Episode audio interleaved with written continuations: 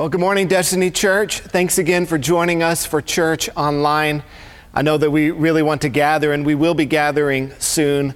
But I want to thank you for continuing to gather for worship and to receive the word in your homes. It shows your love and devotion to God's word and your love and devotion to Him. I also want to again welcome everyone from Fredericksburg and Greater Life Center Church that's been tuning in with us. We're so glad that you are tuning in today. And we just want to say welcome. Thank you for joining us today. A couple things before we get to Acts chapter 8. So go ahead, grab your Bibles, Acts chapter 8. That is where we are going to be this morning. And just a couple things I wanted to make mention of before we get to the scripture this morning. The first is I want to give a huge thank you to Troy Summers for building this pulpit. Now, I know this is going to drive Troy nuts that I'm publicly acknowledging him but he put so much time and energy and effort into handcrafting what I think is a work of art. And ever since I was a little boy, I wanted to be like my grandfather, John Bell, who was a preacher. And this is like a dream come true for me. For the last six years, I've used my dad's pulpit and preached the word from that. But I've always had it in my heart to have something that showed off a little bit more what we believe about God's Word and the value and the importance that we place on it and the centrality that it has in our corporate times of worship.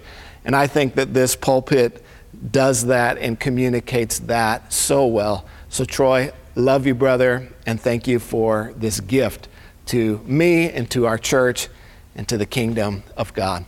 The second thing I want to make mention of is that we are making preparations to begin to regather for services live at 8635 Callahan Road on May the 31st, which is Pentecost Sunday.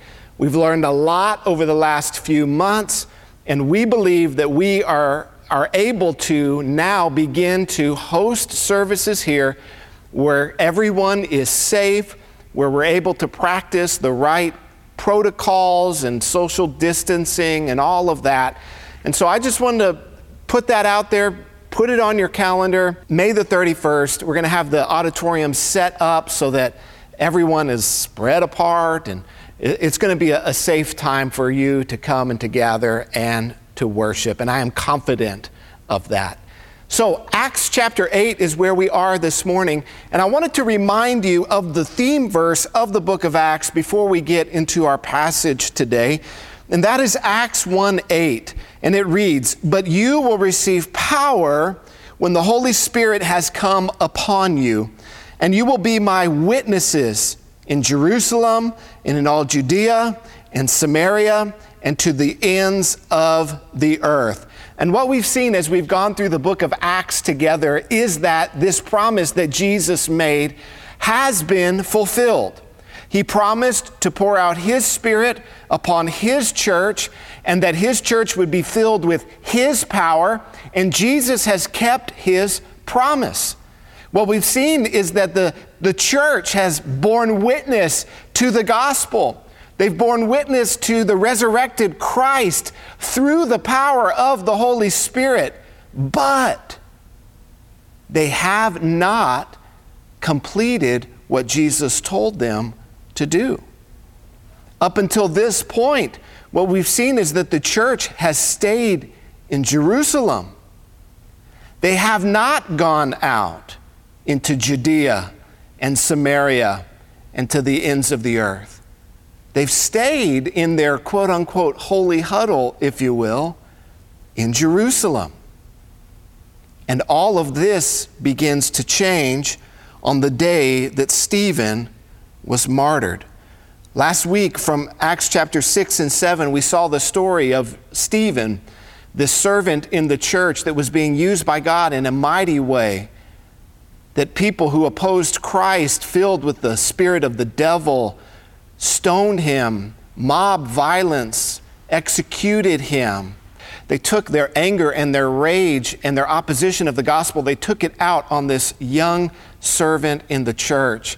And we are introduced in that moment to another young man named Saul. Saul of Tarsus, as the people were throwing the rocks and throwing the stones and killing Stephen, they took off their coats, their cloaks, and they laid it at the feet of a young man named Saul. And this is where we pick up the story today in Acts chapter 8 and verse 1. And it reads And Saul approved of his execution. And there arose on that day a great persecution against the church in Jerusalem. And they were all scattered throughout the regions of Judea and Samaria, except the apostles. Devout men buried Stephen and made great lamentation over him. But Saul was ravaging the church and entering house after house.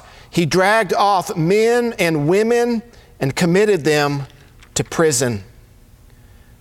Now, those who were scattered went about preaching the word. Philip went down to the city of Samaria and proclaimed to them the Christ. And the crowds, with one accord, paid attention to what was being said by Philip when they heard him and saw the signs that he did. For unclean spirits, crying out with a loud voice, came out of many who had them and many who were paralyzed or lame were healed, so that there was much joy in that city. But there was a man named Simon who had previously practiced magic in the city. And he amazed the people of Samaria, saying that he himself was somebody great. They all paid attention to him from the least to the greatest, saying, This man is the power of God that is called great. And they paid attention to him because for a long time he had amazed them with his magic. But when they believed Philip as he preached good news about the kingdom of God in the name of Jesus Christ, they were baptized, both men and women. Even Simon himself believed, and after being baptized, he continued with Philip. And seeing signs and great miracles performed, he was amazed. Now, when the apostles at Jerusalem heard that Samaria had received the word of God, they sent to them Peter and John, who came down and prayed for them that they might receive the Holy Spirit, for he had not yet fallen on any of them. But they had only been baptized in the name of the Lord Jesus.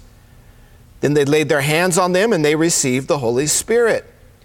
Now, when Simon saw that the Spirit was given through the laying on of the apostles' hands, he offered them money, saying, Give me this power also, that anyone on whom I lay my hands may also receive the Holy Spirit. But Peter said to him, May your silver perish with you, because you thought you could obtain the gift of God with money. You have neither part nor lot in this matter, for your heart is not right before God. Repent, therefore, of this wickedness of yours, and pray to the Lord that, if possible, the intent of your heart may be forgiven you. For I see that you are in the gall of bitterness and in the bond of iniquity. And Simon answered, Pray for me to the Lord, that nothing of what you have said may come upon me. Now, when they had testified and spoken the word of the Lord, they returned to Jerusalem, preaching the gospel to many villages of the Samaritans. Father, we thank you for your word. We thank you that you are a God who speaks. Lord, that your word is a lamp unto our feet and a light unto our path. Lord, in our time together in your word, I pray that you would speak to our hearts that you would help us to live as faithful witnesses to you, to the gospel, to the resurrection, to the saving power that is only found in the name of Jesus Christ. And that we, like the apostles and like the early church, Lord, that we would be filled with your power. And Lord, that many souls would be saved in our families, in our community, in our city, and in our world through a move of your Spirit in our day. It's what our hearts long for. And we know that it is only through the mighty name of Jesus. And it's in that name that we pray. Amen. So much in this passage stands out to me But I want to draw your attention to three things this morning in our time together. And the first is simply the persecution that the early church was under. After it says that Saul approved of Stephen's execution, it says that there arose on that day a great persecution against the church in Jerusalem. This word great that Luke uses in Greek, the word is megas, M E G A S. It's where we get the word mega from. Literally, what Luke says is that there arose on that day a mega persecution against the church. It tells us that Paul, or Saul rather, at this time, that he was ravaging the church. He's like a wild beast who is thirsty for blood. It's this sadistic cruelty that's in his heart that he is not yet the Apostle Paul. He's Saul of Tarsus, and he is dominated not by the Holy Spirit, but by this Antichrist spirit and this thirst for blood. And we get the sense as we read this that he enjoyed what he was doing. And it says that he went and entered house after house, dragging off men and women, committing them to prison.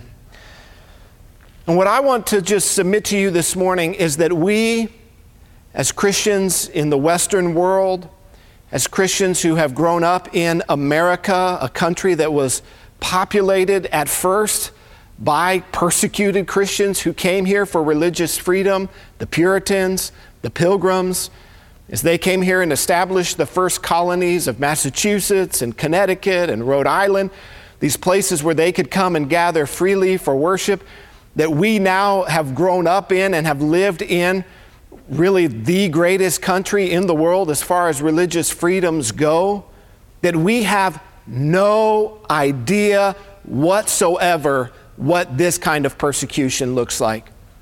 It is so hard for e- us to even imagine it. But I want you, if you will, for a moment, to imagine that this was happening in our day. Imagine that this was happening in our communities. Imagine that this was happening in your neighborhood. Imagine what it would be like if a SWAT truck pulled up into your neighborhood and pouring out of those agents from the government, armed to the teeth, beating on the doors, breaking them down, going into the house with one question are there any believers in Jesus Christ in this house?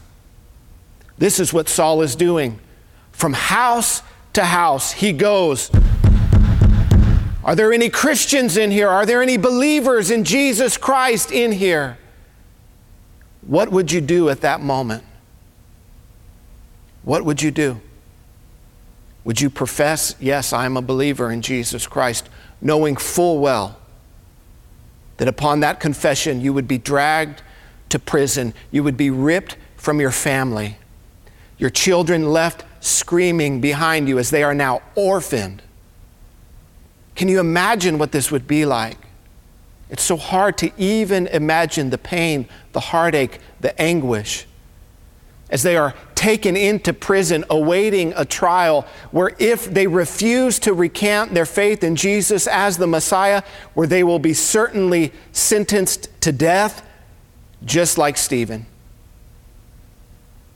As they are hauled away to prison, they are most likely for the last time seeing their children or their unbelieving spouse. Saul does not care whether it's a man or a woman he's hauling them away if they profess faith in Christ. We have no idea what this is like. Yet they're standing firm. Yet they're confessing, I believe in Jesus Christ through the power of the Holy Spirit. This is the power of God demonstrated. This is the power of the resurrected Christ as the Holy Spirit has enlightened their hearts beyond a shadow of a doubt that Jesus Christ has risen from the dead. Again, it's so hard for us to even imagine what this would be like. This persecution arises so quickly and, and so uh, uh, violently against the church. That immediately the families they begin to pack up that they begin to gather their belongings as soon as they can and they leave as refugees scattered by this bomb that has gone off of persecution in the city of Jerusalem. The apostles go into hiding. The church can no longer gather. They cannot gather to hear God's word, they cannot gather to worship with one another. You know, if this would begin to happen in our day and age, people would rise up and they would say, We have rights. The Constitution, the Bill of Rights, the freedom to assembly, the freedom of speech, the freedom of religion, these rights that we have been granted by the Constitution and the Bill of Rights. Well, let me tell you something. These people, they have no rights. They have no rights. They're subjugated people under Roman law. They do not have the right to assemble. They do not have the freedom of speech. They do not have the freedom to exercise religion. And so they flee, they scatter. Can you imagine what this would be like? Gathering your family in the night, whatever belongings that you can carry, and fleeing from your neighborhood, fleeing from your city for your life? This is incredible persecution that has come against the church. But this would not have come as a surprise to the apostles. You see, Jesus, while he was still on the earth, he had told his apostles that this time was coming. In John 15, 20, Jesus said to them, Remember the word that I say to you a servant is not greater than his master. If they persecuted me, they will also persecute you. If they kept my word, they will keep yours also. In John 6, 30, 16, 33, Jesus says, I have said these things to you, that in me you might have peace. In the world you have tribulation, but take heart, I have overcome the world. In John chapter 21, Jesus tells Peter that he would die a martyr's death, but that until that day comes, Peter was to preach the word, or as Jesus put it, feed my sheep. In Matthew chapter 7, Jesus taught that we all would go through storms in this life, but that those who build their lives on God's word would persevere through every storm. This persecution would not have caught the disciples off guard. They would have been ready for it, prepared for it, because Jesus had prepared them for it. The second thing I want to draw your attention to today is that even as the church is scattered, splintered, fractured, that God's kingdom still advances through the persecution. The persecution does not stop the church it actually causes the church to grow. It causes the church to spread. It causes the church from, to move from Jerusalem now into the other parts of Judea and Samaria. It says that those who were scattered went about preaching the word. And we here see the story of Philip, another one of the deacons who went down to Samaria. And what is this? This is God being God. This is God working all things together for good. And I know I've been reminding you a lot of this in this season, but I really believe in this season, it's so important that we keep this truth ever before us that we serve the God that works all things together for the good of those who love Him and who are called according to His purpose. Up until this point, the church has stayed in Jerusalem. And why wouldn't they? They have so much love and provision and people selling their goods, and there's these awesome ministries taking place of healing and feeding the poor, and it's just awesome. Why wouldn't they stay put? But now persecution arises, and what Jesus instructed his followers to do begins to happen as now the gospel is going into Samaria. God working all things together for good and for his purpose. And what I want to draw your attention to in this point is the means by which God works all things together for good. What, what is it that God uses to work this obviously bad situation, persecution so violent even unto death? Obviously, a horrible thing. But what is it that God uses to turn this from a horrible situation into something that advances the kingdom of God and souls being saved? God works through his people. In this passage, we see it is through the faithfulness of his people that he works all things together for good. And so, in our day and age, how is it that God is going to work this situation for the good of his people? Well, it's through his people, it's through us, it's through the church, it's through you and I. You see, we are agents of good in this world. We are the hands and feet of Jesus extended. And as the, the church goes out, they faithfully proclaim the word, they faithfully proclaim the gospel everywhere they go. The persecution, the scattering, it does not shut them up, it simply presses them out into the world. And what we see here is that Philip, another one of the deacons, simply a humble servant in the house of God, a humble servant in the church, he is a, an ordinary saint endowed with extraordinary power. Philip is not some sort of super Christian, he's not some sort of super apostle. Listen, he's a normal guy filled with the power of the Holy Spirit. And God uses Philip to transform the culture of an entire city. Demons being cast out, people who have been in bondage to sin, in bondage and oppressed by the devil for generations. Philip goes in under the power of the Holy Spirit and pushes back the forces of darkness, and one man brings transformation to an entire city. Listen, that same power that raised Christ from the dead, the same power that was in Philip, is alive in you and me. That same Holy Spirit is what is in our hearts and what is in your heart. And so I want to encourage you to have a greater and a grander vision of how God can use you. You see, again, like I said last week, it's not about you. So often we think, well, I can't because of this and I can't because of that, and, and my limitations and my weaknesses and my faults and my failures and my frailty. Listen, it's not about those things, it's about God's power in you.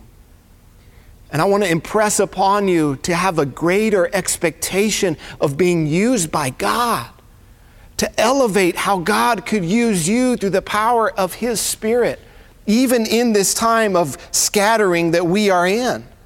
Just as we have been dispersed, not because of persecution, because of a pandemic, we haven't been able to gather in this time, but many of you have gone out just like the early church, preaching the word, sharing the gospel.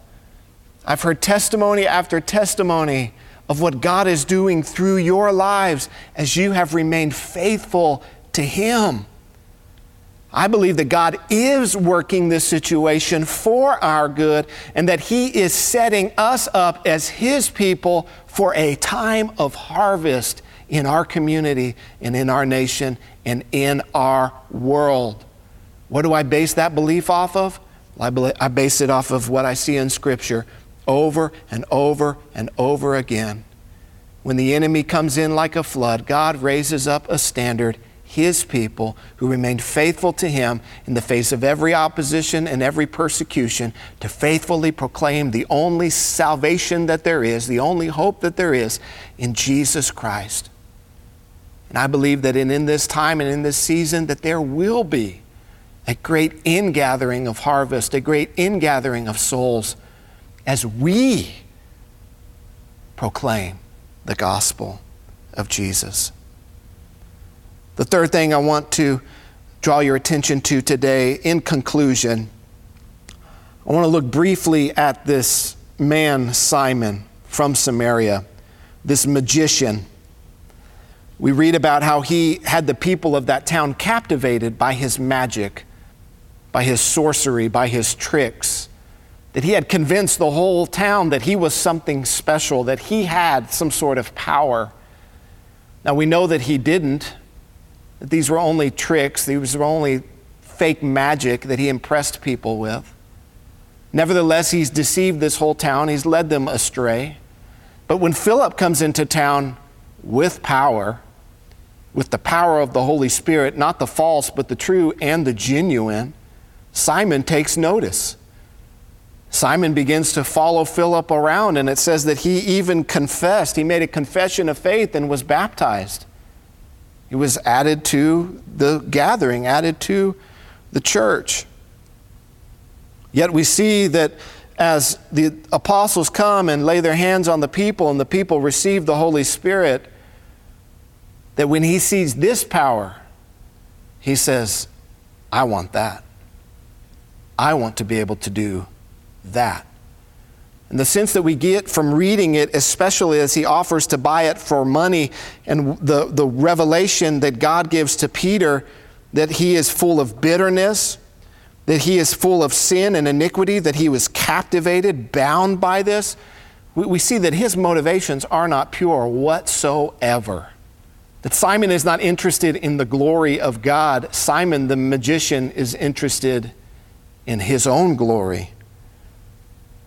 And what's amazing to me is that even though we're only a few chapters into the life of the church, what we've already seen twice now, on two different occasions, first with Ananias and Sapphira, and now with Simon the magician, twice we've seen people who want to use the church to advance their own agenda. People who want to use what God is doing to advance what they are doing. In Galatians 2, verse 4, the Apostle Paul calls these people false brothers. They're not true believers, they don't truly believe in Jesus Christ. They may confess with their mouth, but they don't believe in their heart that Jesus is Lord. They're, they're happy to be attached to the church if the church can help them get what they truly want, but they're not interested in submitting their life to Jesus. And here we see that Simon wants to purchase this power so that he can go around and again be restored to his position of wowing people, of amazing people, of having people think that he is great, not that God is great. And I know that this isn't a very exciting point. I know that this isn't a point that we high five ourselves and say, wow, this is awesome, and we're so encouraged and built up by this. But the reason I draw this out for you, the reason I point this out to you, is because as your pastor, I love you. And the reason why this passage is in this book and the passage of Ananias and Sapphira is because this is still a problem to this day in the church. If in the early church we see that this is a problem, we would be foolish to not think that it is a problem in the modern church. In the modern church, there are still people who want to use the name of Jesus for their own personal gain. Just because someone says they're a Christian doesn't mean they're a believer. Just because someone professes to be a brother doesn't mean that they are true and they are genuine. And just because something is called Christian and is even put on Christian TV and sold in Christian bookstores, it doesn't mean that it's true and that it's genuine. We see that people are infiltrating the early church because they want to use what God is doing for their own glory, their own benefit, their own profit. And let me tell you, there are still people doing that today. And so, we as God's people, and again, I tell you this as your pastor because I love you, I don't want to see you led astray by false teachers. We as God's people, we must pray for discernment like Peter had. We must pray for wisdom like the apostles had, who were able to spot this false brother so quickly. We need to pray that God would give us a spirit of wisdom, that God would confirm in our hearts what is true and what is false, and that we would not allow people to twist God's word and lead us into deception. And so I share this with you again because my heart for you is that you would be led and grow into maturity, into the full stature of the character of Christ being birthed in you. That your potential in Christ would be met and would be realized, and that you would be, not be led astray or sidetracked by some sort of false teaching and false doctrine by some so called Christian teacher. You know, as we've looked at this passage this morning, we see that we serve a good God. That even when life is tough, and even when life is difficult, and even when things are happening that we don't understand, that behind the scenes, the hand of providence is moving. The sovereign God is working. And while we might not understand what's happening right now in our country, with so many rumors of this and that, and numbers and graphs and charts, and who interprets the numbers one way, listen, it's confusing. But one thing I am certain of, beyond a shadow of a doubt, and this truth gives me so much joy and comfort and peace at night, is that the sovereign God, my God, your God, is working. He is working through this. And He is going to bring about a, I believe, a great revival, a great ingathering of souls as we, as His people, remain faithful, faithful to witness, faithful to live in the power of the Holy Spirit. Father, I thank you for your word. I thank you that you lead us and you guide us and you shape us and you mold us by your word. I know that this has not been the most exciting sermon. Nevertheless, it is so important. That's why you included it in your book. Lord, help us to take these truths to heart, that even as we have been scattered, it's our job to be faithful.